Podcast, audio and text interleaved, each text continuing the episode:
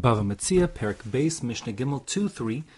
Now, the previous Mishnah laid down one of two possibilities when you find something. Either A, you can keep it, or B, you have to announce you found it to do your mitzvah Hashavas Aveda, awaiting for the person who lost it to come claiming it by giving simanim. Now, the orientation of the Mishnah is, in general, for the whole parak, isn't you found something, can you keep it? It's you found something, what is your obligation to your fellow Jew who is the owner of this lost item? So the first Mishnah said, well, if he's given up hope because he'll never get it back, you have no obligations. Therefore, if you want, you can keep it. The second one was he presumably hasn't given up on finding it, and therefore your obligation is to do your best to try to, to return it to him.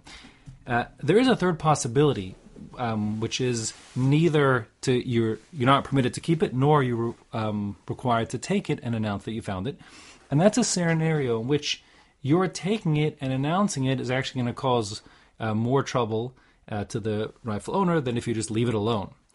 So the starting point of our Mishnah is in this Mishnah Gimel is to ask, well, where did you find this? And there are three kinds of places you could find it. In other words, besides the questions that we asked previously, is there a simon? Isn't there a simon? Was this put down intentionally?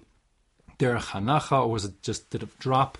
Derech nafila. There's another question that this Mishnah wants to ask, which is, what kind of a place did you find it in? Is it uh, makom mishtamer, a protected area where it would be a safe place to leave something to come back and find it later? a makom she'eno mishtamer, a place which is totally not protected, and therefore, if you leave it there, you're never going to get it back again because it's a rishus whatever it is. And there's a middle category, which is a makom mishtamer ktsas, a partially protected, a kind of safe place. Not really safe, but kind of safe. So it's a middle position. And when you find something in such a place like that, the question remains unresolved. Did the person leave it here on purpose and he's coming back for it? Or uh, did he leave it here on accident? So we don't know. And therefore, you have a safek whether or not you have a mitzvah to do a Shavas Aveda, or if you just leave it be. So the Mishnah here says, starting like this: Matzah achar hagapo achar hagader gozalos mukusharin. Uh, if you find behind a gapa, which is like a fence, or a gader, a geder in modern Hebrew is a fence, but in the Mishnah throughout throughout the Mishnahs, the gader is a like a a low wall made out of stones that are piled together. So it functions like a fence, but it's made out of stones. Okay? So you find behind this fence gozlas mukusharin, little birds that have had their wings pinned. So because their wings are pinned, they can't fly away. Okay? Um, but because they're just gozlos, little birds, they don't have a simon to them. The way their wings were pinned back is just, um, or tied down, is just uh, a standard way, and therefore there's no simon. So there's no way that the person um, who lost them could ever give someone to claim them back again. And these things move around, there's no makom for them, and so on. So the question, therefore, is um, what should you do? So the Mishnah says if you find someone like that, or for the matter, o bishvilin shabasados, or you find these birds um, on some kind of back path in the middle of the hills, somewhere in the fields, where you know it's it's again makom mishtamer ktsas, not really a place that people normally walk, so that's kind of safe to leave things there for a short amount of time. So now we're not sure. Did the person intentionally leave these birds here, planning on coming back in a little while to come get them, or did he did he lose them and he'd want to get them back? And the problem is, even if he lost them and would like to get them back, so what are you going to do? If you take the birds, what kind of simon will he give? There's no certainty about the number of birds there were before. There's no certainty to the identifying identifying features because there's nothing special about these birds. There's no special um, location which they're left because the birds, you know, jump about a little bit. And therefore, says the Mishnah, Hareze lo yiga behen. Simply don't touch them. You can't get involved because if you take them, you're doing a disservice to the owner who may be coming back, who maybe hasn't yet given up hope, and therefore they very possibly belong to somebody else. Since it's a safek derais, you cannot take them, but since therefore you just leave them as be. Now, a similar kind of case, what if matzah kliba ashpa? You find someone's utensil in the dump.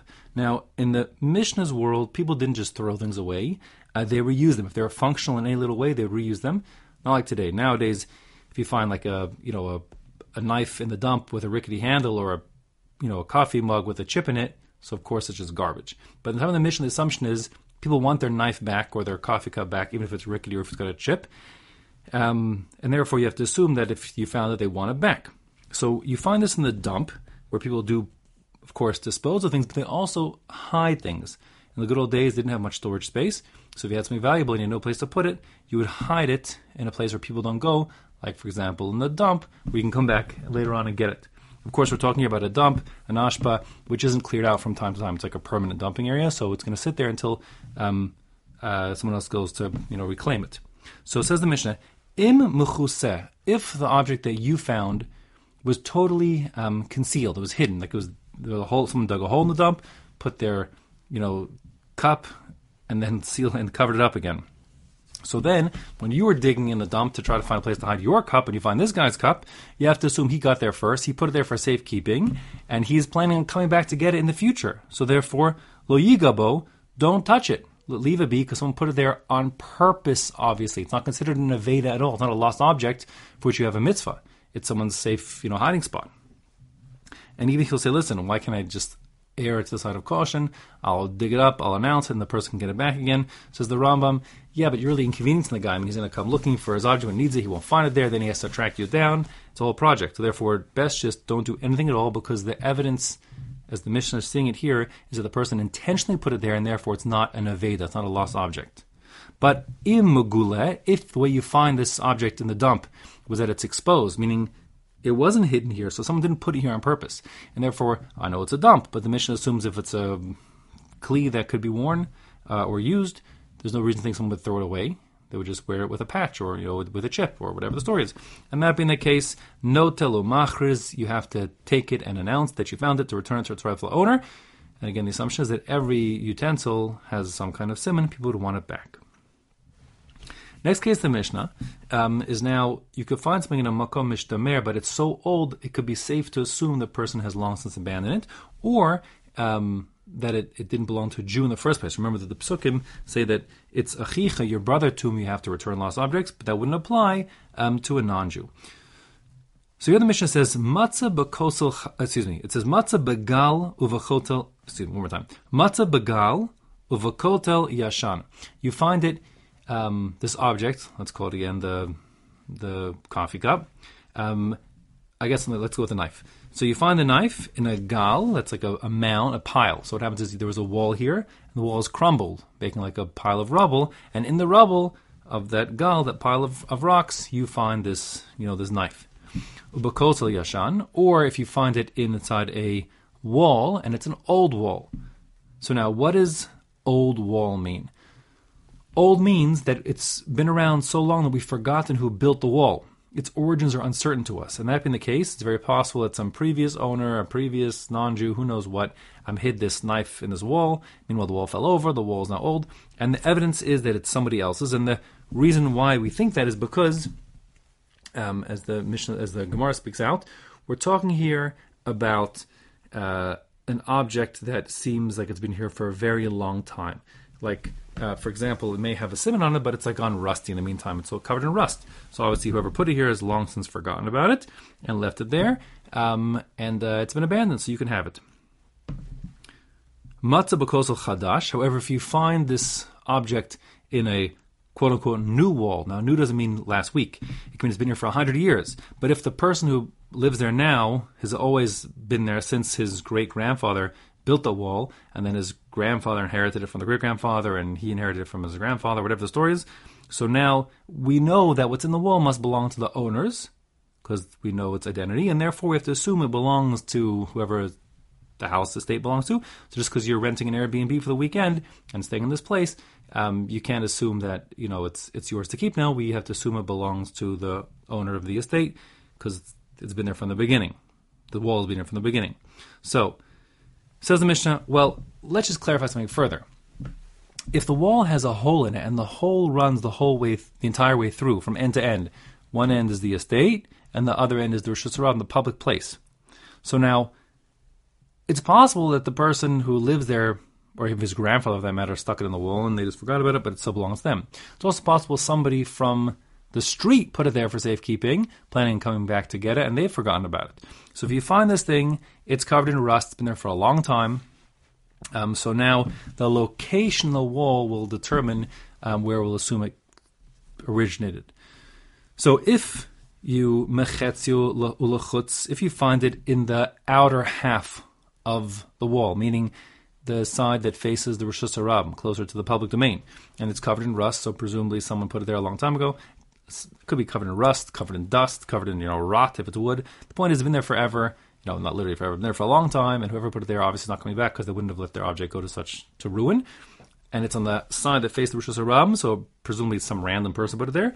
Therefore, shalom, you can keep it even if it has a simon, you can keep it because it's it's been it's been abandoned, and therefore you can safely assume the person not coming looking for it, so he's given up hope, and there's Yeush, and therefore it's ownerless, and therefore you acquire it.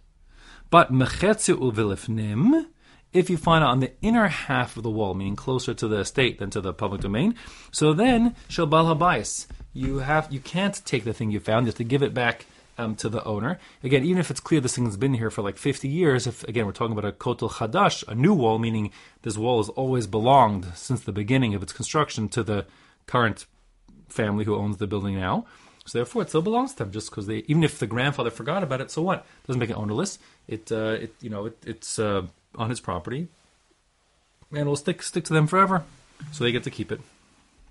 The Gemara speaks out, by the way, that we make the decision based on which side of the wall is close to the estate or the Rosh uh, based on we're assuming this kind of thing that you hold it from both sides, like a spoon. But if it would be actually a, like a sharp knife, having a sharp knife, people don't hold knives by the blade; they hold them by the handle, and therefore you could see from which direction the knife is pointing, where it came from, and then it would, you know, it came from the handle direction, if you know what I mean. So wherever, wherever the handle points, that's where it belongs. If the handle's pointing towards the Hashanah, then it's the Rosh and vice versa. Okay, now the last case is what happens if you have a home um, that's been uh, rented out to lots of previous tenants? So the Mishnah is not really explicit. The Mishnah simply says, "Imhaya maskir lacherim." If this home has been rented out to others, afilu besocha bias hare elu shalo. If you find something even in the house, even with a simon, uh, you can keep it. Now, why is that the case? So the Gemara says, obviously, it can't be taken at face value. That's going contrary to what we just said up to now. The whole Perik. The point is, um, the previous tenant was a non-Jew. That's the case. And since the previous tenant was a non-Jew, and we are going to assume that if there are multiple people who have lived in this place, um, when everyone leaves, when each person leaves, they take their stuff with them. They look, they don't leave stuff behind, and therefore, whatever's left behind we will safely assume belongs to the previous tenant. And since the pre, if the case is, and that's the case of our Mishnah, says the Gemara, one of the two cases, that the previous tenant was not Jewish, therefore the mitzvah Hashavas Aveda doesn't kick in necessarily, and you can keep it. I should point out that while the mitzvah Hashavas Aveda does not apply to non-Jews, it's only achicha, your, your fellow Jew, um, there are plenty of scenarios in which it's uh, the right thing to do to give it back to a non-Jew. Um, for the sake of Kiddush Hashem, for the sake of peaceful relations. Obviously, you'll great, create grand, great animosity if a person knows that you found the stuff and not giving it back to him and so on. So uh, it's not necessarily so simple. But the mitzvah Shavas Aveda per se certainly does not apply. Neither the mitzvah Asay Los Asay certainly doesn't apply to non-Jews. So that's, that's the case of our Mishnah here, that the previous tenant was a non-Jew. There is a second case the Gemara brings, another possibility, whereas even if you rented it, um, the previous tenants were three unrelated parties, they were all Jewish, um, since it could be any of those three, and the, whoever lost it will assume that one of the other two stole it from him, and therefore he for sure gave up hope. That's the thought. If that's if that's the reasonable presumption, then a person who finds it could keep it because he can safely assume that the person who lost it isn't coming back to get it because he gave up hope. That obviously is a little more complicated, um, and therefore, if that would be the case, um, for as far as halach lamaisa goes, I would certainly uh, recommend you ask your local Orthodox rabbi.